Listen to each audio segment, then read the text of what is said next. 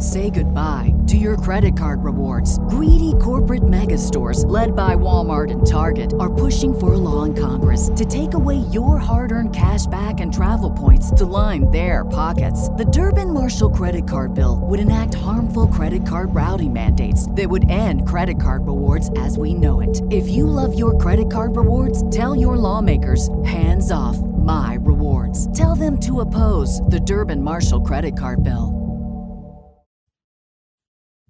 Hey, it's Ethan Skolnick for the latest episode of the Five on the Floor podcast on the Five Reasons Sports Network. Make sure to check out all of the other content on our website. It's fivereasonsports.com. Spell it out. You're going to want to go there this week for sure because we have more NFL draft content, I can promise you, than anyone else. We've got a 7,500 word NFL draft preview with video breakdowns of the top five players at every position. So if you're curious what the Dolphins are going to do, it's got to be two, of course you've got to go there. You can also check out all of our merchandise there. We've got 11 Heat shirts, some Dolphin shirts, some Panther shirts, a Hurricane shirt, and much, much more. And all the other podcasts in our network are there too, including the two part, three yards per carry preview of the NFL draft. And our YouTube channel is something that you can find there also because it streams there directly. Now, today's episode, our special episode, with the great Eric Reid is brought to you in part by Keystone Chiropractic and Neuroplasticity. That's our friend Dr. Jonathan Chung, who's a big fan of the network and has been a big supporter. And this is something that you probably need at this point. I mean, if you're sitting on your couch all the time, you might need a low force spinal adjustment maybe even brain based re- rehabilitation. They get great results with post concussion syndrome, dizziness or vertigo, headaches, and chronic neck and back pain. And here's the thing a lot of chiropractors and therapists want to see you three times a week for months, but Keystone has a treatment philosophy of doing just enough to get you back to a normal life again. This is the biggest thing. I know you're asking, how am I going to go see Dr. Chung? He's up uh, in the Wellington area. Well, what you can do is reach him by video because he is offering virtual rehab visits using video conferencing to assess and prescribe effective treatment protocols throughout the COVID 19 outbreak. The research shows that patients getting a supervised telemedicine rehab program can be just as effectively treated as if they have an in person visit for many pain conditions. Special promotion through five reasons, special promotion.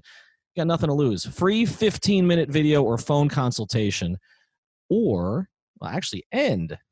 You can save 50% off your first virtual rehab session. So you get both 15 minute video or phone consultation and then save 50% off your first virtual rehab session. So check out the website. It's chiropractickeystone.com, chiropractickeystone.com. You can reach out to me on social media at Five Reasons and I will get you to Dr. Chung. And also you can find him at Dr. Jonathan Chung. And now, today's episode. Welcome to Five on the Floor, a Miami Heat and NBA podcast from Ethan Skolnick with Alphonse Sydney, aka Alf954. Brought to you by the Five Reasons Sports Network.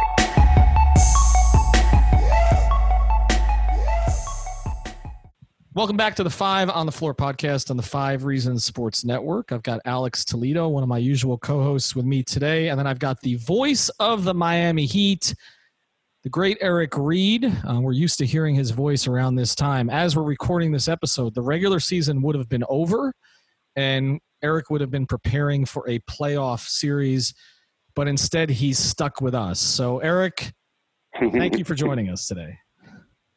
Hey, it's my pleasure. We uh, we take any opportunity we can right now uh, to to talk Heat basketball and and to take our mind off uh, this daily reminder of the seriousness of what we're dealing with. So, how are you uh, handling it from a work perspective? Obviously, everybody's got their own particular family situations, but I mean, you're in a routine for the last 30 years of and and as I said, with the, with the Heat, you're always prepping for the playoffs at this time. But now we've gone more than a month uh, without a game. And all the only games we get are Will Manso doing his own play-by-play of esports games on on Twitter or whatever it is that Sun Sports or or uh, or ESPN or NBA TV are putting out there. How are you kind of handling the withdrawal of this and staying sharp? Well, it's it's impossible to stay sharp. Um, you know, in, in, in doing the craft that we've been doing for the last six months and, and also for the last 32 years with the Heat and 40 plus years overall in my career. But, you know, you pick, uh, once you are whatever you are, I think it's like getting back on a bike and riding again. But right now, there are no games to prepare for or to do. Um, so I'm doing a number of things like, like many of our Heat fans out there are. I'm watching every Heat rebroadcast on Fox Sports Sun. We we just went through the remainder of the regular season uh, since the season got unplugged March 11th with with showing a, a great Heat win from this past season. Every night we would have had a regular season game, and I enjoyed that because uh, it really took you back to some high points throughout different parts of the season. So early in the year, I, I watched the Heat win at Milwaukee, win at Toronto, win at Philly, and it made you wonder how, how did they lose that um, ability to to win quality games or pretty much any game on the road as the season progressed. But so we're we're enjoying plugging back into what was a very enjoyable season. Um, Ethan, in a way, it feels just a lot like how the off season feels. Um, but it's it's very different as well for, for, for other reasons. But we're hopeful that it can resume this summer. We're, we're extremely hopeful that next season can start um, in, in a way that we can recognize and just taking it one day at a time, Ethan. We, we've done some interviews with Heat players. We recently uh, got to talk with Bam Adebayo, uh, which would be late last week. Uh, Fox Sports Sun and the Heat are using that in a variety of different platforms. We hope to continue to do that. All the Heat broadcasters on, on the TV side are getting a chance to, to live tweet during during these Fox Sports Suns Heat rewinds. Um, now they're going to switch gears with the Heat rewind and start showing all our finals wins. So we're trying to put product out there.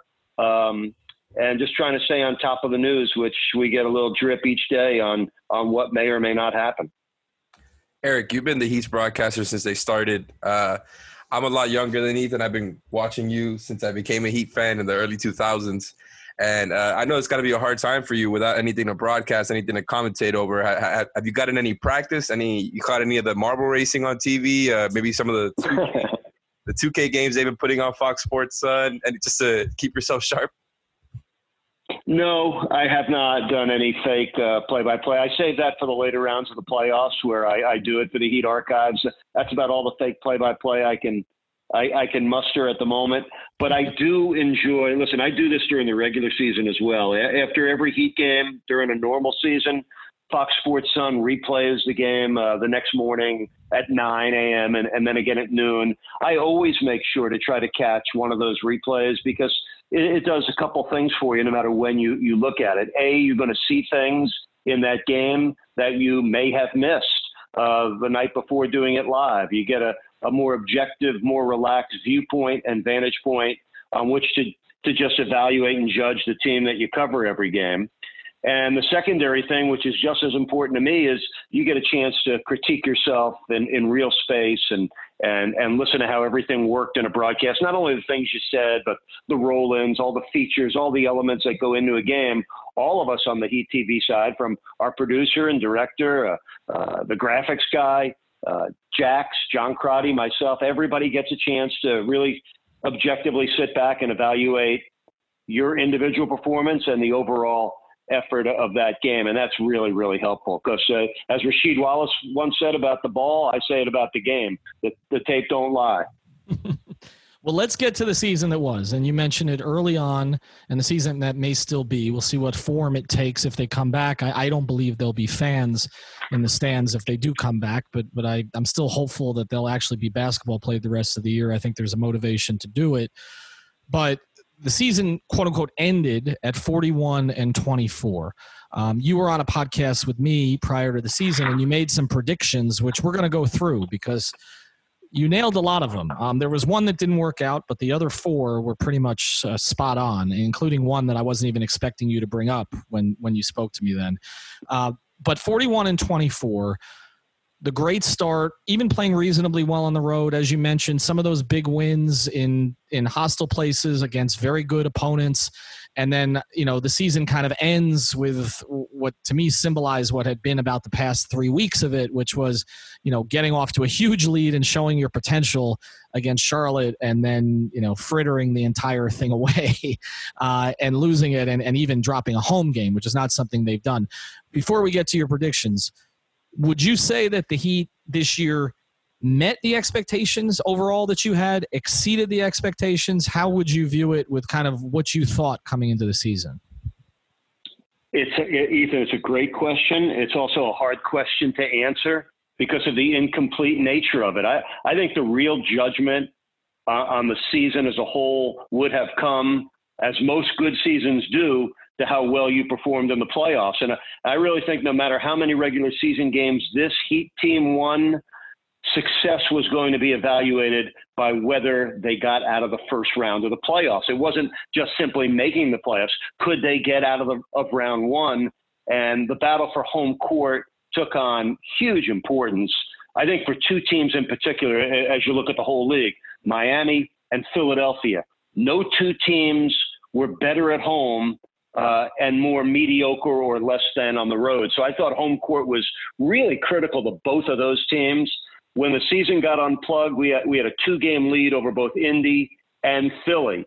And now, if the playoffs do get played, home court is rendered meaningless. There will, there will be no home court. It would all be a, a neutral court thing. But wow. from what we saw of the 41 and 24 record, for me, it exceeded expectations and not just in the record, but just in the way the season played. I don't think any of us really uh, could forecast Bam's, you know, quick rise to, to All Star status, um, or Duncan Robinson and Kendrick Nunn's, you know, meteoric rise. Um, I don't think anybody saw those three things things coming, or the trade that brought uh, Crowder and Hill and uh, Iguodala um, you know, we didn't see any of that coming. And, and the real irony for me, guys, is that I think, at least on paper, right now, this is the best Heat team we've seen this season because you've added two guys that are really helpful, I think, and Andre Iguodala and Jae Crowder. Uh, especially when you consider what you flipped to get them. Uh, three guys that were really not contributing this season to two guys that really could make a big impact, especially come playoff time. So that is an addition. And when you plug back in a healthy Tyler Herro and what would at this point probably be a healthy Meyers Leonard, I think it's the deepest, the strongest, the most complete team we would have seen. And and that's the pain of of not getting a chance to see that group uh, in a collective way. Uh, capitalize on what they earned, a chance to compete in the playoffs. And and I think as presently constructed, this team had a great shot to get past the first round. And and once you do that and get a little postseason momentum in, an Eastern Conference that is very balanced. Listen, the only team uh, that looked like uh, had a real edge over Miami in the regular season in the East was Boston. Uh, against everybody else, the Heat played well. Philadelphia, Milwaukee, Indiana, Toronto. So Boston was the one impediment and not an insurmountable impediment. So I, I think the playoffs would have served up some really great drama and a really unique opportunity for this particular Heat team. Eric, you mentioned the team being ahead of schedule, and that's something that I think is almost undoubtable at this point, right? I think people expected them to be a good team heading into the season, and they ended up being kind of a completely different team than I think a lot of people expect them to. They ended up being a lot better on offense than they were on defense, which is usually the other way around. And then on top of that, you've got you know the whole young core that you just mentioned being way ahead of schedule. So how do you feel about them being way ahead of schedule at this point? I, I think the young core is something that is going to be you know mentioned a lot going forward, and I think it's going to be the core of the group outside of Jimmy Butler. The young core made it more interesting, more entertaining, more unique. Uh, as as Heat fans, I think everybody's used to to veteran-led teams here in Miami. But the addition of, you know, we, we didn't even mention Derrick Jones Jr. So you got he's 23, Bam's 22, Duncan and Kendrick are the old guys of the young group at 25 and 24 respectively, and Tyler Herro is only 20 years old. Uh, you know, listen, the season started with everybody thinking Jimmy Butler's really going to have to carry this team. And what carried the team in Butler's regard, I think, was his the the the one X factor for Jimmy that I did not know was was coming was the great great leadership. I knew he'd show consistent great two way play as an offensive player and as a defensive player. Um, he did that. Uh, his ability as a stopper stood out. Um, his ability as a as a playmaker and a guy that could get not only himself to the free throw line, but because he's drawing so many fouls, he's getting the other team in the penalty and his team into the bonus, and that helps everybody. But I think the leadership was something I, I didn't know quite what to expect, and I thought that was a real positive for Jimmy. He he really um, infused confidence in all of those young guys. He didn't take confidence away; he gave confidence to all of them, and that was a real plus. But we all wondered, like, how long would it take to add a second star to a perennial All Star in Jimmy Butler, who doesn't have any time to waste now that he's in his 30s or 30 years old. And then the emergence of Bam. We all knew with the opportunity that he was going to take advantage of it.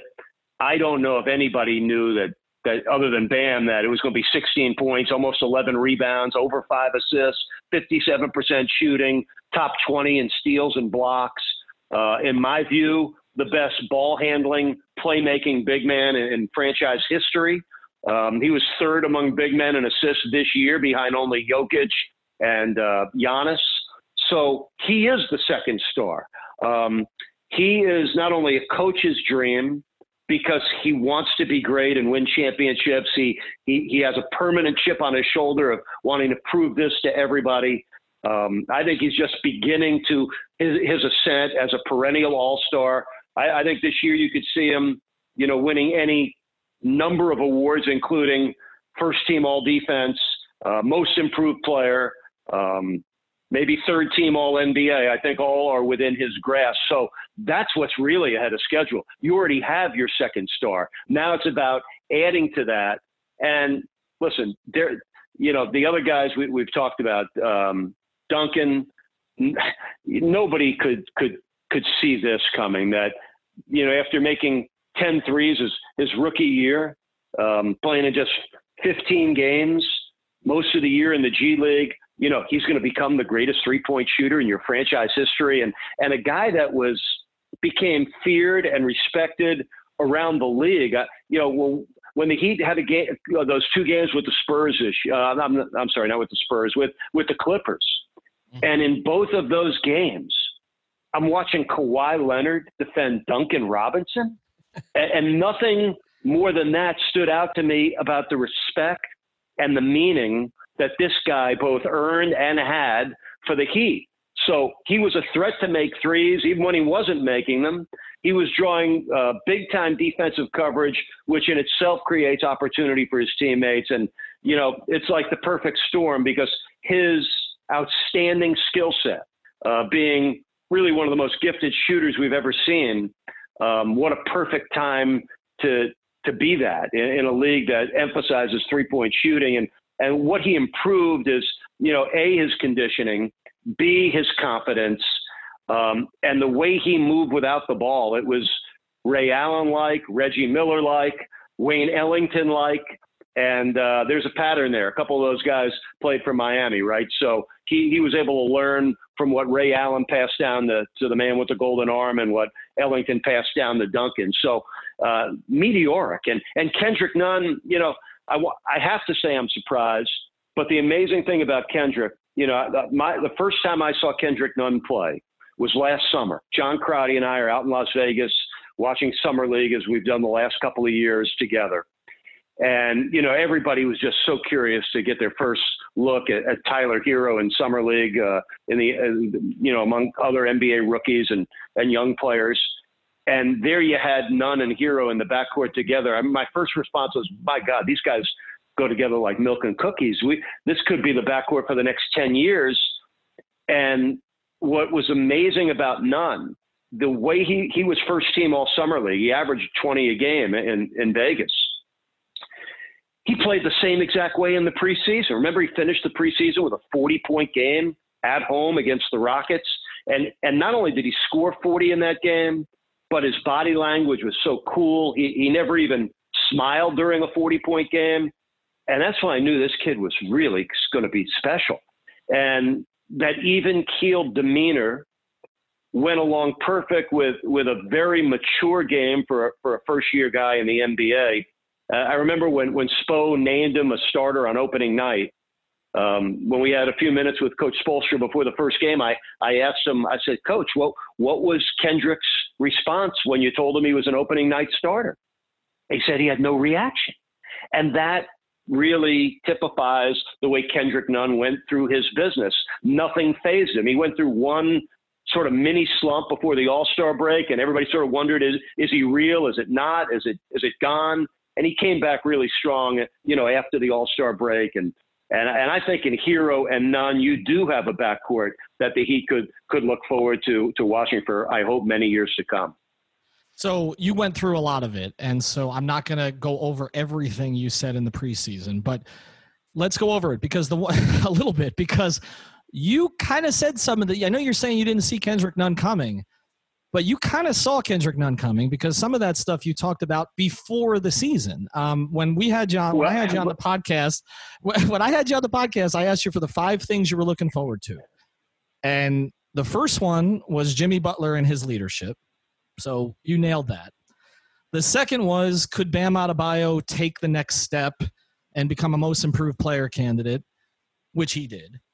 The third one we'll skip over. I'll get back to it in a second. The four, the fourth one was was Tyler Herro and his confidence and kind of what he'd shown in summer league and whether that could be replicated and you believed it could be and then you thought eventually he might even be the starter this season, which I think might have happened, or at least, uh, you know, it didn't only, I think, because of the way that Duncan played.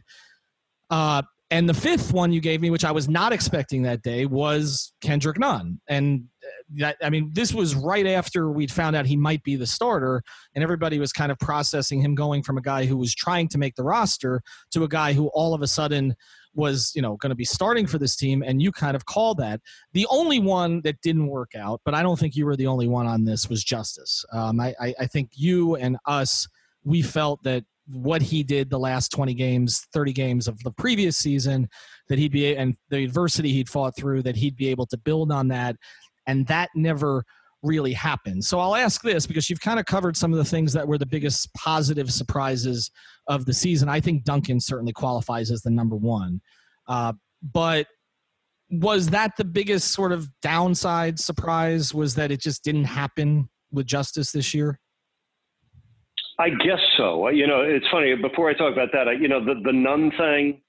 I, you, nobody's always right. Um, well, I think one of the fun things for all of us is is when you look at things like summer league or preseason, um, it is a chance for young and new players to catch your eye. And and the Kendrick Nunn uh, story is one that I'll always uh, take a little bit of personal satisfaction over, just because he jumped out at me, caught my eye from the first minute of the first game I saw him play. I loved his game. I loved his maturity. I loved his demeanor. Um, and I'm really happy it's worked out for him. It's a great second chance story, and I think he, he's just beginning to write that story. So I'm really happy that it's worked out that way for Kendrick, and not that surprised, uh, but but a little surprised how quickly that happened for him. Uh, you know, I think going into the season, I had expectations that not only Justise Winslow would be uh, a part of something good happening here this year. I thought that James Johnson and Dion Waiters were going to be part of it as well. So all three of those guys, um, you know, to varying degrees, had very disappointing seasons in Miami, and they all ironically left in the same trade. With Winslow, there were so many factors. You know, as I think we projected going in, you know, he he looked adequate uh, to hopefully better than that as a point guard the second half of last season. I, I surmise that that would be his initial role this season. Uh, we accurately sort of assessed in preseason that Dragic was not going to be the starter, that coming off knee surgery, Spo had an inclination, which was 100% correct, by the way, to, that, that the new role for Dragic moving forward was be uh, slightly less minutes off the bench. It worked out really well for Goran and for the team. So I thought there was a chance that Winslow would be the opening night starter at point guard, which he was. But you know, Jimmy Butler, you remember, missed the first three games of the season. And then when Butler came back, well, you know, I think what simply happened is, you know, whose hands you put the ball in more, Butler or or Winslow, and and clearly that was going to be perennial All Star Jimmy Butler. And now all of a sudden you're looking at Winslow having to probably find a different avenue to contribute. Uh, it wasn't going to be his backup point guard. That that was Dragic. So uh, there was more competition for those minutes, and then he had the injury and never had a chance to sort of reestablish and find a new lane in which he could find a way to contribute. There was such a, a path for him. He, he didn't get to take it, and now wherever he winds up, you know, and hopefully he's going to be able to play for Memphis, uh, let's say next season. But Ja Morant is going to have the ball in his hand. So right. Winslow's days at a point as a point guard may be may may or may not happen. So he's going to have to to find and embrace a role as you know a secondary ball handler, a defender, a hustle guy, uh, and a guy can do some of those other things and not rely on on what has been the weakest part of his game, and that's that's shooting three. So unfortunately for Justise, the weakest part of his game is now the most accentuated part of the NBA game, and that's perimeter shooting and three point shooting for perimeter players. So, you know, I'm hoping Justise gets healthy again and can find his way to be a contributing, productive, you know, happy NBA player. All right. And when we come back from the break, I want to get into some history with Eric, and also we're going to get him to evaluate our team. So that's going to be fun. Back in a second. All right, we'll get back to Eric Reid and our conversation with him in a second. But before we do, as we said, we've got some great sponsors here at the Five Reasons Sports Network. And the really terrific thing about it is they're all local. They're from here, they're South Florida, they're South Florida sports fans. You're going to start hearing from some of them here on the podcast here over the next couple of weeks. And one of them is our friend Luis Peters, and he is a representative for State Farm. And of course, you're familiar with State Farm, and his agency represents what is the number one auto and home insurer in the entire United States. There are more than 60 years of combined experience in the insurance aid industry, and these are local agents that understand South Florida's unique market. We're not just like anybody else, as you know. And usually there's walk in access. Of course, we're dealing with a coronavirus crisis, but there's still 24 7 access. Call in or click in. Here are the ways that you can do that. The phone number is 305 275 5585. Again, that's 305 275 5585. Or you can just check out luispeters.com. That's L U I S Peters Com. Another way to get in touch with him, you can argue South Florida sports with him. I know he's a big Tua guy. He, he got one of our t shirts at SF Agent Peters. Again, that's at SF Agent Peters. He's based right here in Miami. There are no cookie cutter solutions in insurance, and he doesn't treat it that way. It's personalized. This show is sponsored by BetterHelp. What's the first thing you do if you had an extra hour in your day? Go for a run, take a nap, maybe check the stats of the latest Miami Heat game? I've got a better idea. A lot of us spend our lives wishing we had more time. The question is, time for what? If time was unlimited, how would you use it? The best way to squeeze that special thing into your schedule is to know what's important to you and make it a priority. Therapy can help you find what matters to you so you can do more of it. I've benefited from therapy. I went through some life changes, major life events, had some difficulties wasn't a believer in therapy, but it helped me and it can help you also. So if you're thinking of starting therapy, give BetterHelp a try. It's entirely online, designed to be convenient, flexible, and suited to your schedule. Just fill out a brief questionnaire to get matched with a licensed therapist and switch therapists anytime for no additional charge. So learn to make time for what makes you happy with BetterHelp. Visit betterhelp.com slash Miami Heat today to get 10% off your first month. Again, that's betterhelp, H-E-L-P dot com slash Miami Heat. BetMGM has an unreal deal for sports fans in Virginia. Turn $5 into $150 instantly when you place your first wager at BetMGM. Simply download the BetMGM app and sign up using code Champion150. Then place a $5 wager on any sport. You'll receive $150 in bonus bets, regardless of your wager's outcome. And if you think the fun stops there, the King of Sportsbooks has plenty of surprises in store. Check out daily promotions, same game parlays, bets, and so much more. Download the app in Virginia today and get $150 in bonus bets instantly from your first wager only at BetMGM. BetMGM and GameSense remind you to play responsibly. See BetMGM.com for terms. 21 plus only, Virginia only. New customer offer, subject to eligibility requirements. Rewards are non withdrawable bonus bets that expire in seven days. Please gamble responsibly. Gambling problem? Call 1 800 Gambler. Promotional offer not available in Washington, D.C.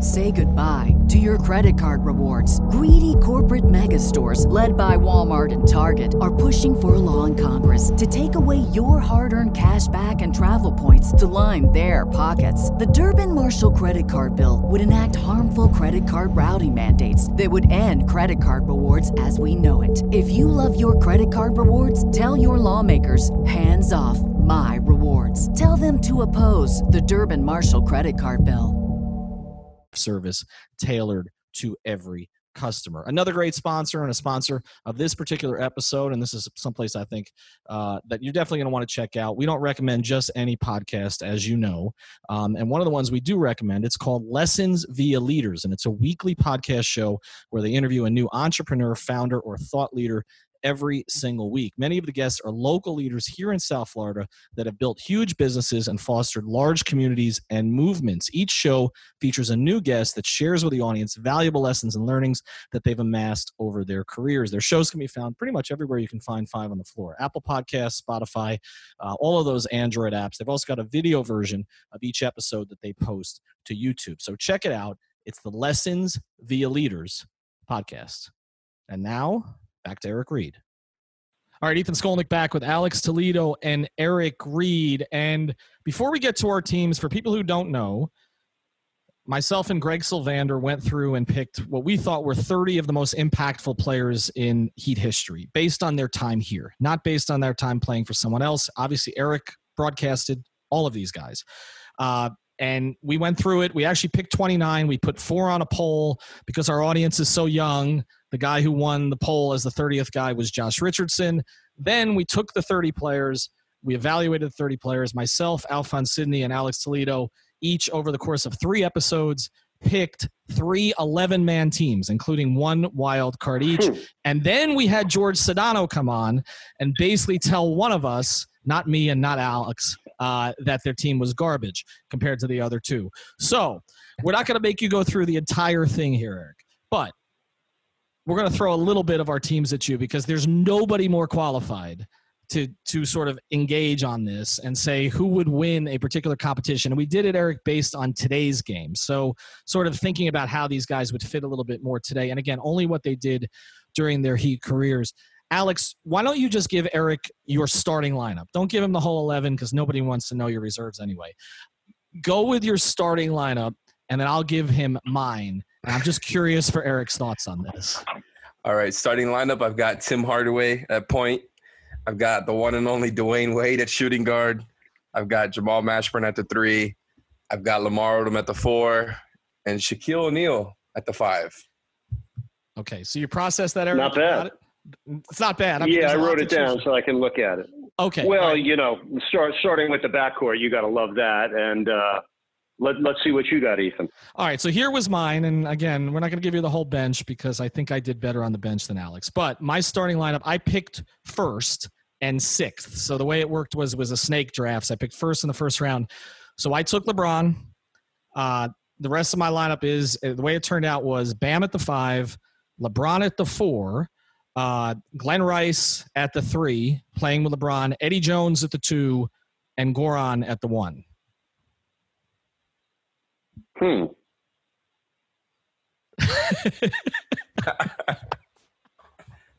We've left him speechless. We've left him speechless. That's pretty interesting. Wait, should we give him Alf's starting lineup? Okay, so so we'll, we'll yeah. give him we'll give him Alf's starting lineup. Okay, Alf's starting lineup. Alf picked third, so he had third and fourth.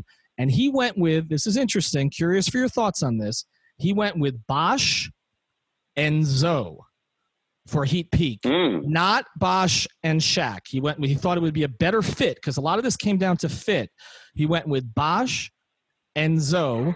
The rest of his starters, top of your head, Alex. Uh, his three. Oh, he's got Steve Smith in the backcourt.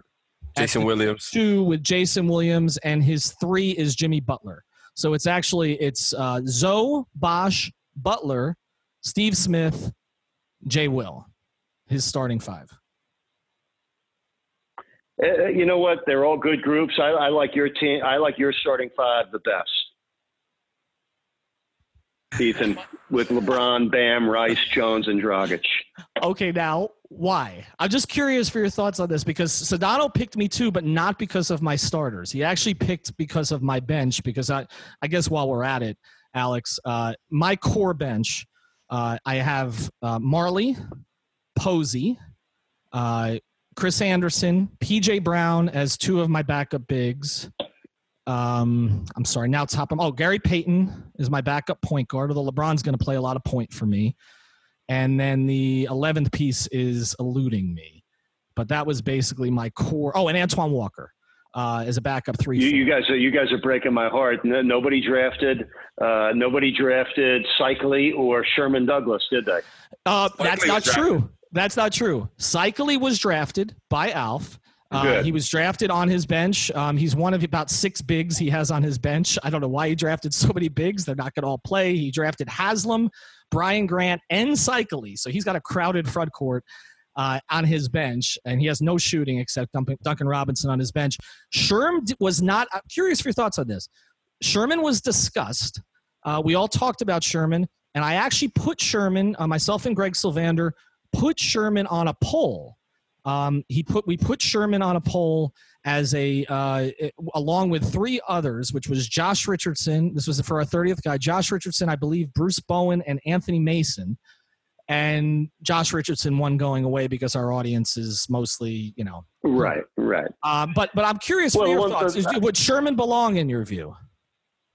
Uh, you know what? I, would have to sit down with, you know, pen and paper and, and list my top 30. That's, that's an exercise I have never done. He, you know, that's just, I have a heart to heart connection with Sherm and Seikaly and a lot of those early players.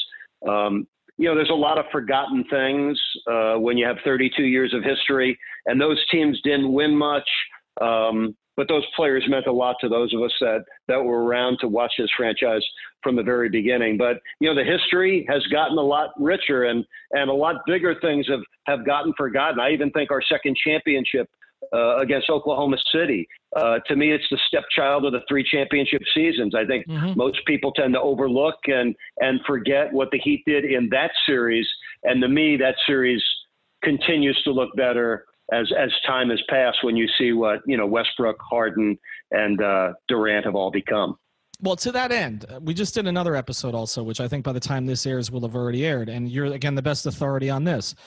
Uh, there's been some a lot of stuff put out on Twitter lately because people are bored, and they're putting out comparisons, right? So, uh, you know, pick one, you know, start one, bench one, cut one, and it's like Dwyane's career, Kevin Garnett's career, Dirk Nowitzki's career. And then there was another one the other day that got some argument on who would win, the 06 Heat or the 09 Lakers, two of these championship teams. But the one that really caught my eye and Alf and I ended up doing a podcast about was uh, Andy Bailey of Bleacher Report put up what he viewed was the 10 best starting lineups of the past 20 years. And he didn't have a Heat starting lineup on it. Uh, so, hmm. so it's like the big three did not happen. He had three Warriors lineups, a Cavs lineup, a Celtics lineup, a couple of Lake, three Lakers lineups, and it got Alf and I to thinking.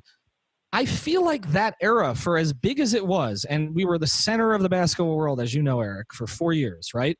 Everybody was here. You had Heat Index. You had, uh, you know, everything LeBron said, everything Spo said, everything Dwyane said, everything Chris said and then I feel like it's kind of like you said, a little bit whitewashed. Um, I, I, feel like the national media, it's like it almost didn't happen. When LeBron's talked about with championships, it's like, well, the 2016 was the most important because Cleveland hadn't won in 50 years, or you know, the Lakers are relevant now. That's more important than the late Heat having been relevant. Do, do you do you feel that at all? Because I know how you feel about the organization. I know Heat fans feel it. But I kind of feel like, in a lot of ways, as big as the Heat were, and I thought they were the biggest team in the world for four years, any team, that they are the stepchild a little bit. Have you sensed that?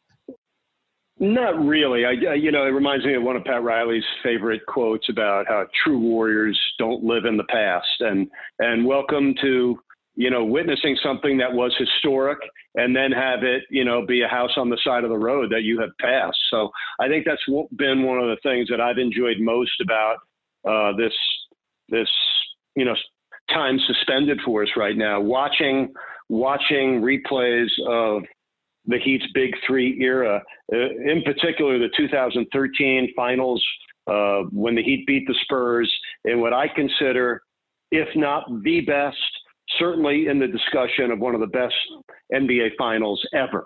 Um, you know, at minimum, you had seven future Hall of Fame players in that series, two future Hall of Fame coaches in, in Pop and Spo, and a series that had so much drama, some of the biggest plays ever made on the championship stage. So for me, that will never get lost. Um, I, I think that will always be looked back at as one of the great championship battles ever. It was it was classic. Two of the great you know franchises and organizations in the NBA colliding like that in the first of, of two back-to-back finals. So uh, I don't think it's been lost. I, I, think just time moves on, and and we're not that right now. And and guess what? Nobody is. Golden mm-hmm. State's uh, going to be feeling the same way you and and many Heat people might feel like, hey, they forgot about us.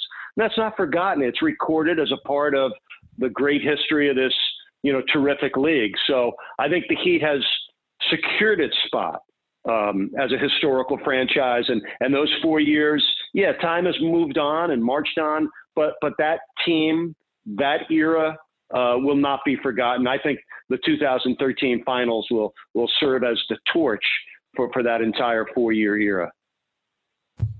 Um, Eric, one last question. Since you're talking about the finals here, is there anything you would like to add about the 2006 finals? If, have you watched? Have you done any re-watches on that series, um, Dwyane Wade and what he did in that finals. Um, is there anything you want to add there as far as his performance? Uh, seeing the guys from that team, Jason Williams and James Posey and Gary Payton, Antoine Walker. That's a team that we've been talking about a lot recently with the draft episodes and kind of, uh, you know, Ethan being somebody who was against it at the time. And I think it would be interesting to hear from your you, perspective. You you have to bring that up that I that I didn't like the trades in the in, in, the in the 05 off season. Anyway, forget that. Go ahead, Eric.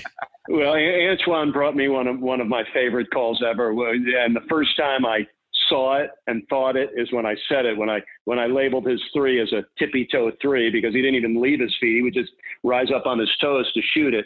But yeah, listen, I, I that team will be one of my favorite teams for all time. Uh, there's something special about your first championship. There was a lot special about about that for Miami. Um, the a couple of things that jumped to my mind first is Ron Rothstein and Alonzo Mourning. I felt like they were two of the most deserving people in the world. That they were brought back and that they were part of, big parts of the Heat's first championship. Of course, Ronnie was the first head coach in franchise history and had the toughest task in the history of the franchise, coaching uh, when the team was an expansion team, going through those first three years with 15, 18, 21 wins. Um, so he deserved that, and and no player deserved it more than than Alonzo, who was the fire breathing uh, fire starting catalyst big man, you know, for the franchise when when Pat brought him in. One of the, the probably the first big thing that Pat did besides taking the, the job with Miami was acquiring a franchise centerpiece to to build around. So they both came back in their encore and were part of that team. The second thing that jumps out at me the the the sheer greatness of Dwyane Wade. He averaged almost 40 points a game in the four victories. At that that was the pinnacle of his career. Um, there was nobody better than, than Dwyane at that time in the NBA, and that was one of the great finals performances in NBA history. And the last thing is just remembering, you know, the, the folklore and the, and the legend of it, down 0-2, and, and the stories of Pat Riley at the Heat's practice in Miami before game three, uh, just telling the players, June 20th, June 20th, that's when we're going to win the NBA championship. And that was four, four games uh, beyond where they were. And he put that out there to his team. And then the, the one suit, one shirt, one tie, the whole the whole drama of, you know, approaching game six on the road, up three two, and and how Pat handled the team and think about that whole scenario there. He was in it once before with his Knicks going to Houston for a, for a game six and game seven. So think about it. How do you handle your team going to the American Airlines Center in Dallas for game six? I mean, how Pat handled it was bags on the bus, uh, check out of the hotel, bags on the bus. We're going home with a championship after game six because that subliminal thing of, of not doing that would, would be in Pat's mind uh, putting that seed of doubt that maybe we are coming back for game seven. And of course, winning it on the road. Listen, the other two championships came at home, and that was beautiful. And, and I'm happy that that happened for Heat Nation and the 20,000 people at, in our building to get to feel that and experience that joy.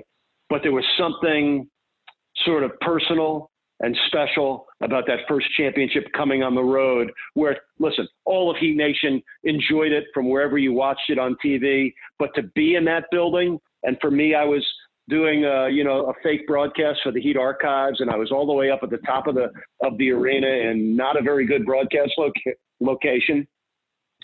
And to try to contain the exhilaration on my escalator ride down with Jason Cohen, a, a former Heat employee. At that time, he was he was sitting up there with me, and the fact that we made it from the top of the building down to the floor in one piece, uh, I'll be forever thankful for. And and and then by the time I got down to the court, I saw my broadcast partner Tony Fiorentino on the back of the stage with the Heat players. And unbeknownst to anybody, uh, you know, I jumped up on the back of the stage with him. And I don't think there's a picture of that anywhere but Tony and I will always hold that near and dear to our hearts that we were standing on the back of the stage behind our team, uh, enjoying that moment. Uh, it's just going to be a high point memory uh, for those of us that were there and for Tony and I for sure. All right, let's close here, Eric. And again, nobody can predict the future. We can't even predict what's going to happen this afternoon, right? I mean, we've been thrown, as Erik Spoelstra said on a conference call. I mean, everybody's just living minute to minute right now and trying to make sure everybody's okay but there have been a bunch of scenarios at least that have been put out about the league and maybe even by the time this airs one of them will be clearer. And i'm just curious real quick for your opinions on these. Uh, is your feeling if there's any way to play that there are certain things if you have to sacrifice them you do this year? For instance if there are no fans okay if as you said and this didn't even occur to me what you said earlier in the podcast that all this talking about home court advantage the entire season and most likely there's not going to be well not most likely there's not going to be any home court advantage this year. So all of that was for naught and the nba would ha- i guess have to find out if they had some kind of a playoffs find some way to reward the team that finished with a better record i would assume. I mean to at least make all i don't know how you i don't know how you can. I mean on a, at a neutral site I, I, unless Listen, you're gonna have a series where somebody starts up 1-0 i mean that's to me that's the i mean right? I mean that's the only thing you can do. I, I, I guess I can't, I can't see that happening, Ethan. But but listen, uh, to think about teams picking up where they left off. Here's the intriguing part of it. You know, are your players uh, staying connected and keeping their fitness level up? So when you get that 25 day period, if you do to get ready, you are ready. Um, I, you know, what intrigues me about it is the Eastern Conference, in my view, was was as open and available for any one of a number of teams to win this year than it has been in a long time. So I take my chances with this Heat team. So I, I hope they get that opportunity.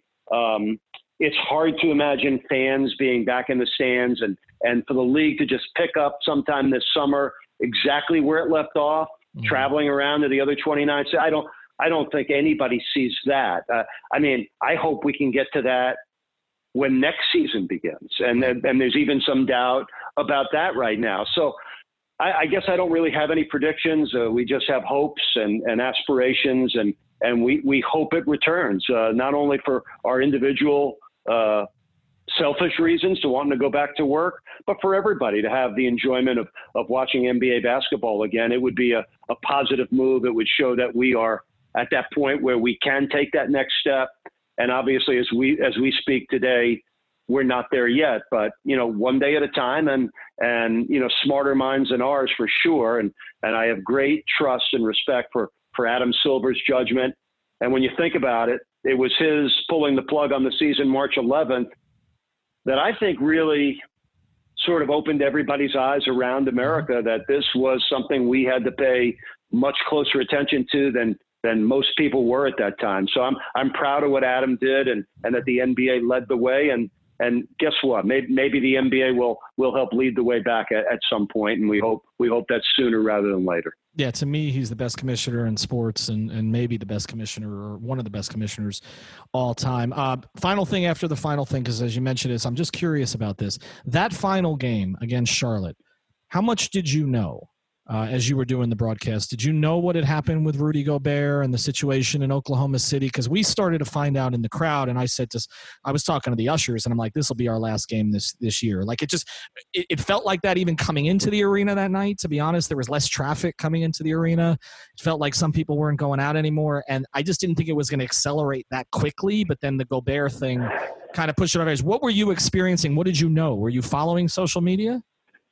Yes, yes. Well, listen, let me start from from that whole night for me. And, and I talked to Bam Adebayo about when did the players find out. And I've heard some different versions of that story.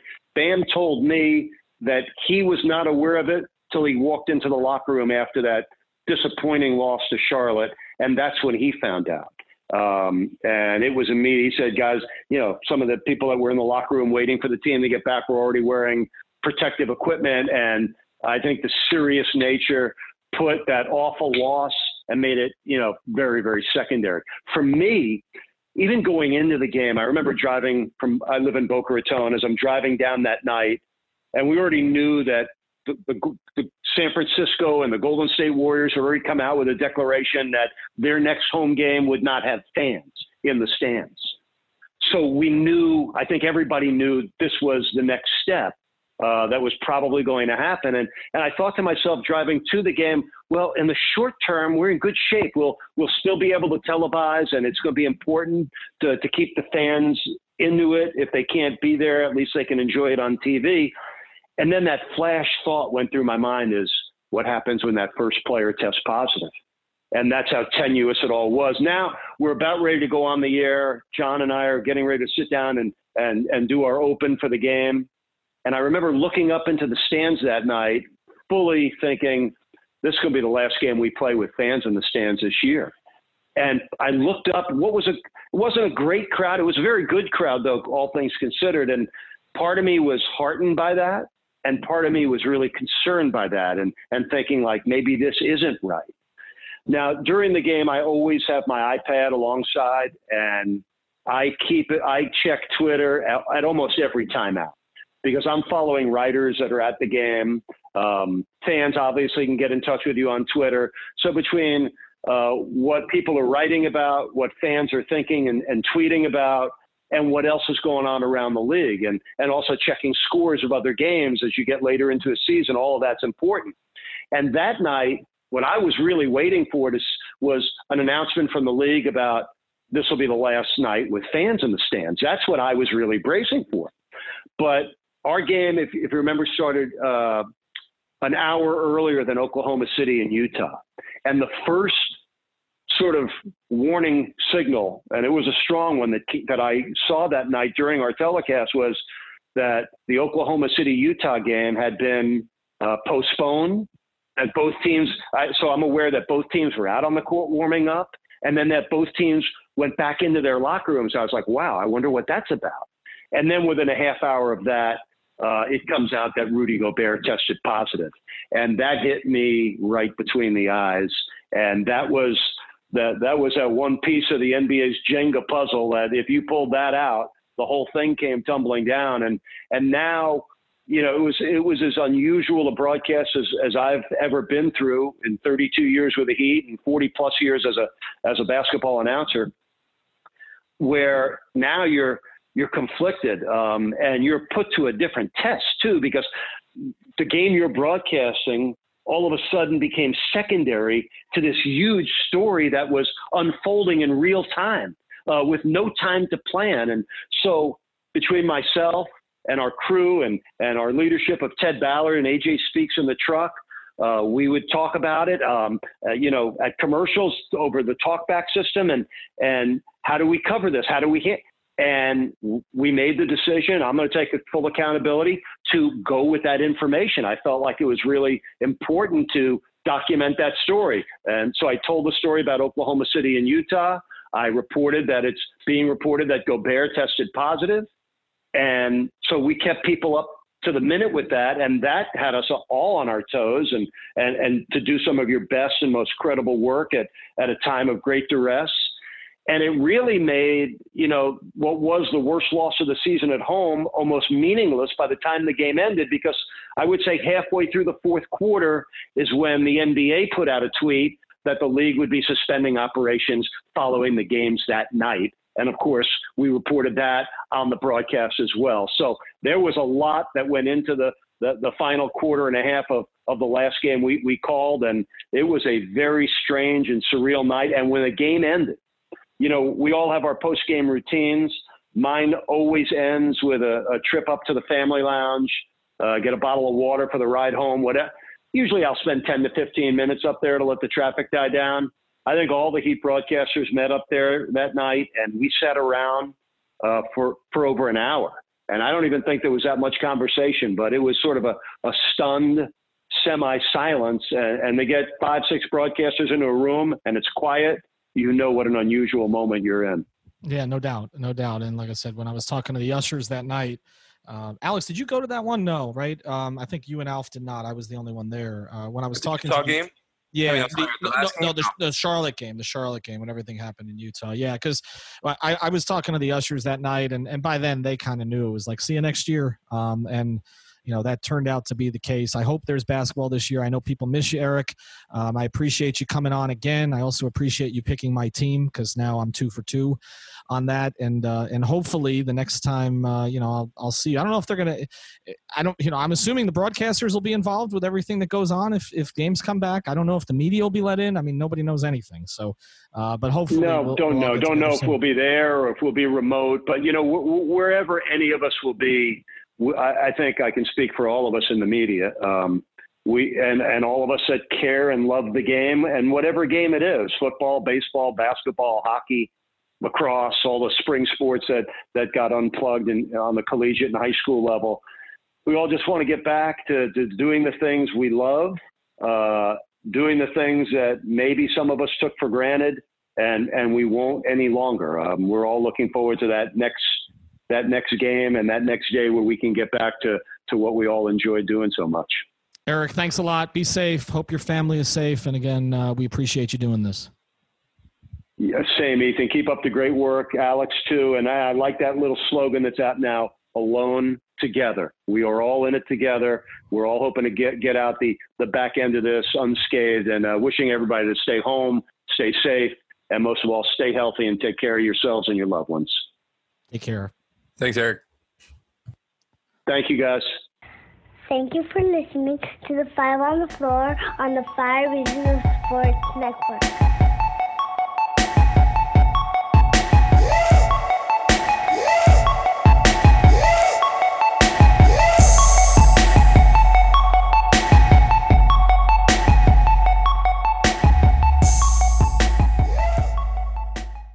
Say goodbye to your credit card rewards. Greedy corporate mega stores, led by Walmart and Target, are pushing for a law in Congress to take away your hard earned cash back and travel points to line their pockets. The Durbin Marshall credit card bill would enact harmful credit card routing mandates that would end credit card rewards as we know it. If you love your credit card rewards, tell your lawmakers hands off my rewards. Tell them to oppose the Durbin Marshall credit card bill. Wilson, you sent the game winning email at the buzzer, avoiding a 455 meeting on everyone's calendar. How did you do it? I got a huge assist from Grammarly, an AI writing partner that helped me make my point. And it works everywhere I write. Summarizing a doc only took one click. When everyone uses Grammarly, everything just makes sense. Go to grammarly.com slash podcast to download it for free. That's grammarly.com slash podcast. Easier said, done.